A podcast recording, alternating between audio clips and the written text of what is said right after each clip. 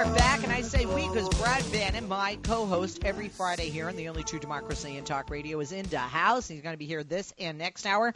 Hey, Brad, thank you for joining us. Always a pleasure. Brad, by the way, runs Bannon Communications Research, a polling, message development, and media firm. They help labor unions, progressive issues groups, and Democratic candidates win public affairs and political campaigns. Hey, Brad, happy Friday. Good to have you co-hosting with me as always. Happy Friday to you, and uh, I want to wish you a uh, preemptive uh, Halloween. Well, good Halloween. You going to take the kids out? Um, yes, we are, but it's different, you know, than you know when I grew up. You went around in your neighborhood and you said trick or treat. Everybody was home. Everybody gave you candy. And in my neighborhood, there were two reasons kids can't go out. One, I live in a gated community at the base of a mountain with no street lights, and we have things like bears and mountain lions. So I don't, my so the, the animals might go out trick or treating and want to eat us as a little snack. Um, yeah, seriously, I mean, you see people at night walking around our neighborhood, and some of them have baseball bats, um, and I don't blame them. But you know, when people are like, you know, you know, taking a walk after dinner. Not in my neighborhood if it's dark. Uh, the other reason, though, is uh, most of our neighbors have their lights off, and unfortunately, I, I just don't have the friendliest neighbors.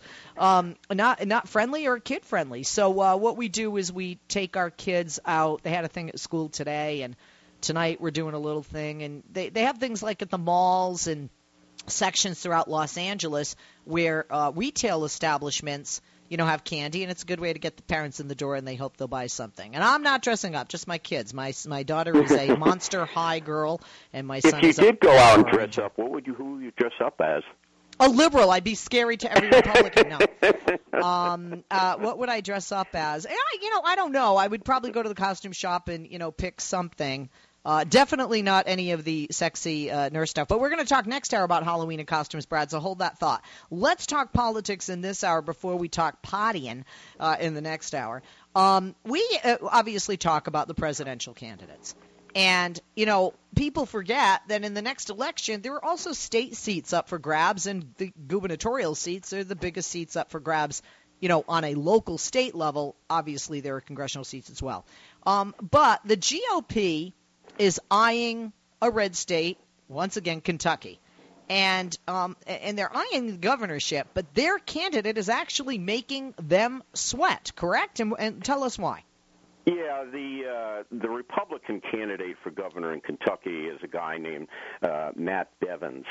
Uh, now, two years ago, uh, he ran in the U.S. Senate primary against Mitch McConnell uh, because he believed that Mitch McConnell was too liberal, if you can get that.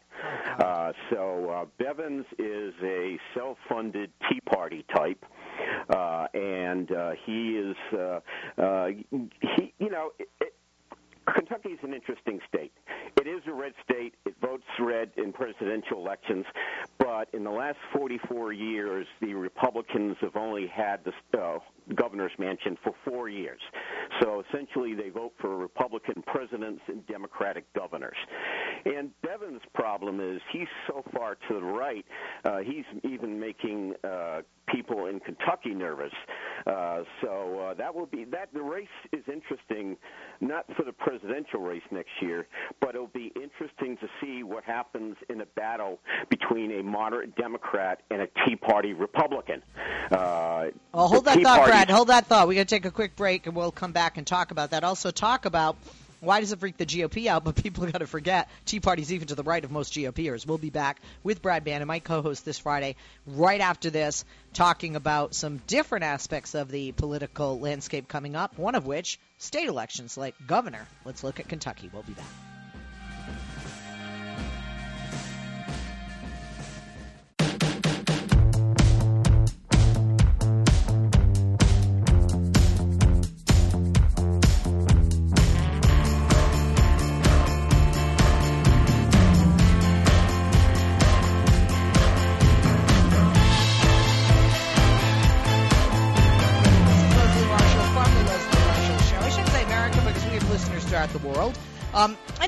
Heard me talk about Super Beets, the circulation superfood that I drink every day. Well, I don't want to just be the only one to tell you about it, so let me tell you some things that I have heard. Now, on Twitter, we had Tommy from Michigan say, I now, I can hear you guys by the way. Uh we, Tommy from Michigan said, Leslie, I tried it because of the money back guarantee. I don't need my money back. It really does work. We also had Rita on Twitter that said, I can't believe it. You were right. In 20 minutes, more energy. Been there, done that, getting more. Another, Maria on Twitter said she has placed a third order. And another on Facebook has written, Peter, he said, Leslie, I didn't believe you, but now I'm a believer. So all these people are talking about Super Beets makes a difference in their life and how it's time for you to try your first canister because you get that extra month free. You get so much stuff free that I'm going to tell you about just a second. Super Beets loaded with vegetable dietary nitrates that boost nitric oxide levels in your body, and that is what gives you that increase in energy. It equals that increase in energy and stamina, and you don't have to take stimulants, which is better for your body. Dietary nitrates are incredible. They support healthy blood pressure as well. So what's holding you back? Super Beets now comes in black cherry flavor now as well. If you say, well, I, I wasn't sure I'd like the taste. Black cherry? Hello? Who doesn't like that? Anyway, I feel so confident offering this to you because I take it every day. Other people are digging Super Beets. It's my new favorite product and theirs as well. Why don't you try? Over the next few weeks, if you log on to leslielovesbeets.com, click the order button next to my picture, you will get from the great folks at Super Beets with any order you place, one free Super Beets canister. And you might say, oh, that's not a big deal. It is a big deal. It's an extra 30 day supply. A free Beat the Odds book, free shipping and handling. That's awesome. But call now. This is only for a few weeks. So remember, go to leslielovesbeets.com today. Click the order button next to my picture before it all ends. That's leslielovesbeets.com or call 800-305-6011. Again, that number 800-305-6011. Let's go back to Brad Bannon, my buddy and partner in crime every Friday, my co-host here on the only true democracy in talk radio, president and CEO of Bannon Communications Research, a talk show host as well, and co-host here every Friday. Uh, Brad, thanks for holding. Welcome back. Brad was talking about how there is a Tea Party right of the right a right of uh, you know makes Mitch McConnell look like a, li- a liberal uh, Republican in Kentucky. And uh, the GOP definitely is looking at and eyeing the Kentucky governorship. Uh, why is this candidate making the GOP sweat? Kentucky's a very conservative state, or has Kentucky become a bit more purple over the years? Well, I think, Molly, I think it's Bevin is so right wing extremist, he makes conservatives, uh, moderate conservatives in Kentucky, nervous. You know, let me give you a good example. Uh, earlier this week, uh, Gallup released a new national survey and they showed uh, that only 17% of Americans identified themselves uh, as Tea Partiers, which is lowest it's ever been uh, since Gallup started asking about the uh, Tea Party back in 2009. Uh, so they're hurting, and I think the reason they're hurting is you have candidates like uh, Bevin and some of their candidates in the presidential race, like uh, Huckabee and, and uh, Trump and Carson, uh, way out to the right, uh, they're making uh, the Republicans look bad, essentially, and I think that's what's having happens in Bevins uh, in Kentucky. Now, if Bevins loses that race, it will be just another sign uh, that the Tea Party um, is heading down the toilet. And I, am glad if you want to expand on that. I think you kind of just answered my next question, which was going to be our liberal audience might say, why do I care about a GOP gubernatorial candidate? Although we do have, you know, conservatives listening as well. But there are a lot of people might say, well, I don't live in K- Kentucky. Why should I care? Why should people care about what happens in the Kentucky gubernatorial race, and specifically with this guy being Tea Party backed? Again, what you have in Kentucky is a classic battle uh, between a moderate Democrat, who I think is the state attorney general, uh, named Conway, I think, uh, running against an extreme Tea Partier. And if you know, if if Bevins won, uh, beat this moderate uh, Democrat, uh, that would be a sign that the Tea Party nationally still has some life. Uh, but if a Tea Party candidate can't win in a state that always votes red in presidential elections, um, it will be one more sign uh, that the Tea Party's in big trouble and losing uh, its strength, momentum, and losing ground. Uh, let's go from Kentucky uh, to a different state, New Jersey. There are big, big dollars being spent by independents in the assembly races in New Jersey. Tell us about this and, and tell us why. Well, uh, Democrats and liberal groups are making a big push in the New Jersey state legislative races, which happen on Tuesday. Uh, and the reason they are uh, is because they feel they have an opportunity to build a big majority in the state Senate and the state Assembly. And one of the reasons they feel that uh, is that uh, only about one in three New Jerseyans think that Chris Christie is doing a good job as governor.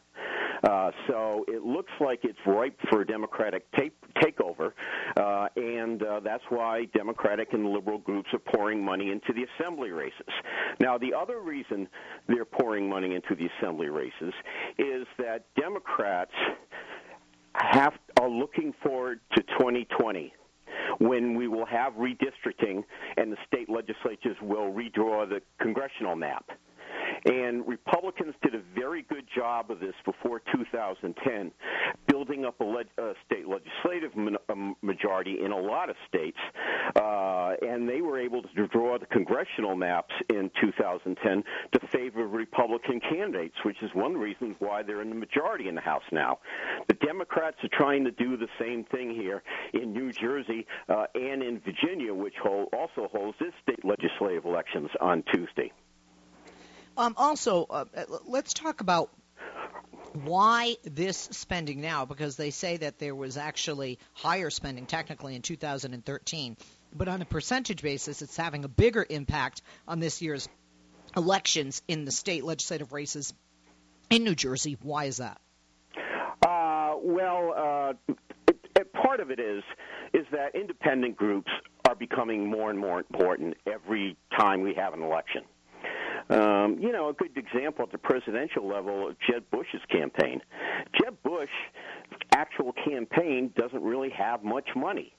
But if you look at the Bush super PAC, it's loaded with dollars. And that's the thing right now is to run campaigns through a super PAC uh, because you don't have to report uh, how much money you get from uh, which persons. Uh, so spending is moving away from the actual campaigns to the super PACs, and you're going to see that at the presidential level uh, too. Okay. And so, so, so, what would you say before we move on if we look at Kentucky with regard to what's happening with the Tea Party, New Jersey with what's happening with money, and specifically the group that's coming, you know, from? Can we connect the two in, in you know a manner of speaking, and you know, come up with a possible conclusion as to where the nation is headed, state by state, based on that? Well, I think you certainly can in Kentucky. Now, New Jersey is a pretty safely blue state in presidential elections, so that might not have implications. But Kentucky, I think you have a classic high-profile battle uh, between uh, involving a Tea Party Republican, uh, and I think the Republicans are killing themselves by nominating uh, Tea Party candidates like Bevins. And again, I think if uh, Bevins loses, uh, it's a sign that the Republicans are going to have to find a way to move to the middle. Um, otherwise, they'll get killed in the presidential election next year. Now, Virginia uh, is a swing state. Uh, it could go either way in the presidential election. So if the Democrats do well in the uh, legislative races in Virginia, that could be a sign that uh, Democrats will be able to hold uh, Virginia in the blue column. Uh, right now, all the state officials, Virginia used to be a strong Republican state, but not, right now, all the, the governor, the lieutenant governor, the attorney general, the two U.S. senators are all Democrats. And to win a presidential race, we need to keep Virginia, and we may have a good sign on how Democrats stand come Tuesday night. Let's talk about the debate, but before we do, you always are a great predict- predictor and always accurate, even when I don't want you to be or when we disagree. Is there any way Hillary Rodham Clinton will not be the Democratic nominee? Uh, you know, I never say never, but Hillary Clinton is in a very good position right now. Uh, she has, you know, a, a month ago, uh, her lead against Bernie Sanders was narrowing. The Clinton people were very worried. Uh, but she's back on top now. Uh, she's essentially, uh, you know, polls showed that Sanders was ahead a month ago in Iowa and New Hampshire. Uh, now uh, Clinton's ahead in Iowa, and she's close to Sanders in New Hampshire. And three things happened which uh, helped Hillary uh, and hurt Bernie. Uh, first, uh, most voters, according to the polls, uh, think that uh, Clinton won the Democratic debate by a knockout. It's interesting uh, because the day after, everybody was saying Bernie won in the polls, and the media was reporting Hillary won. Well, there's a difference between online polls and the, the online polls. Uh, but the problem with the online polls is those aren't voter polls.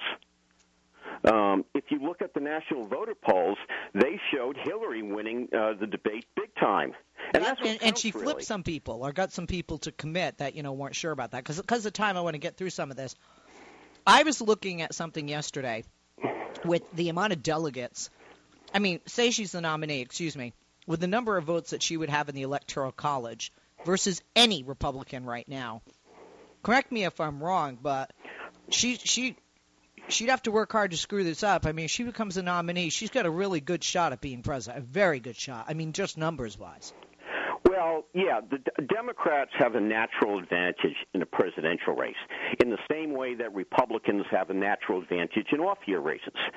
In presidential election years, the turnout is very high, which brings young people into the electorate, uh, brings Latinos and blacks into the electorate, uh, and those are the people who elected, voted, and got Barack Obama to the White House twice.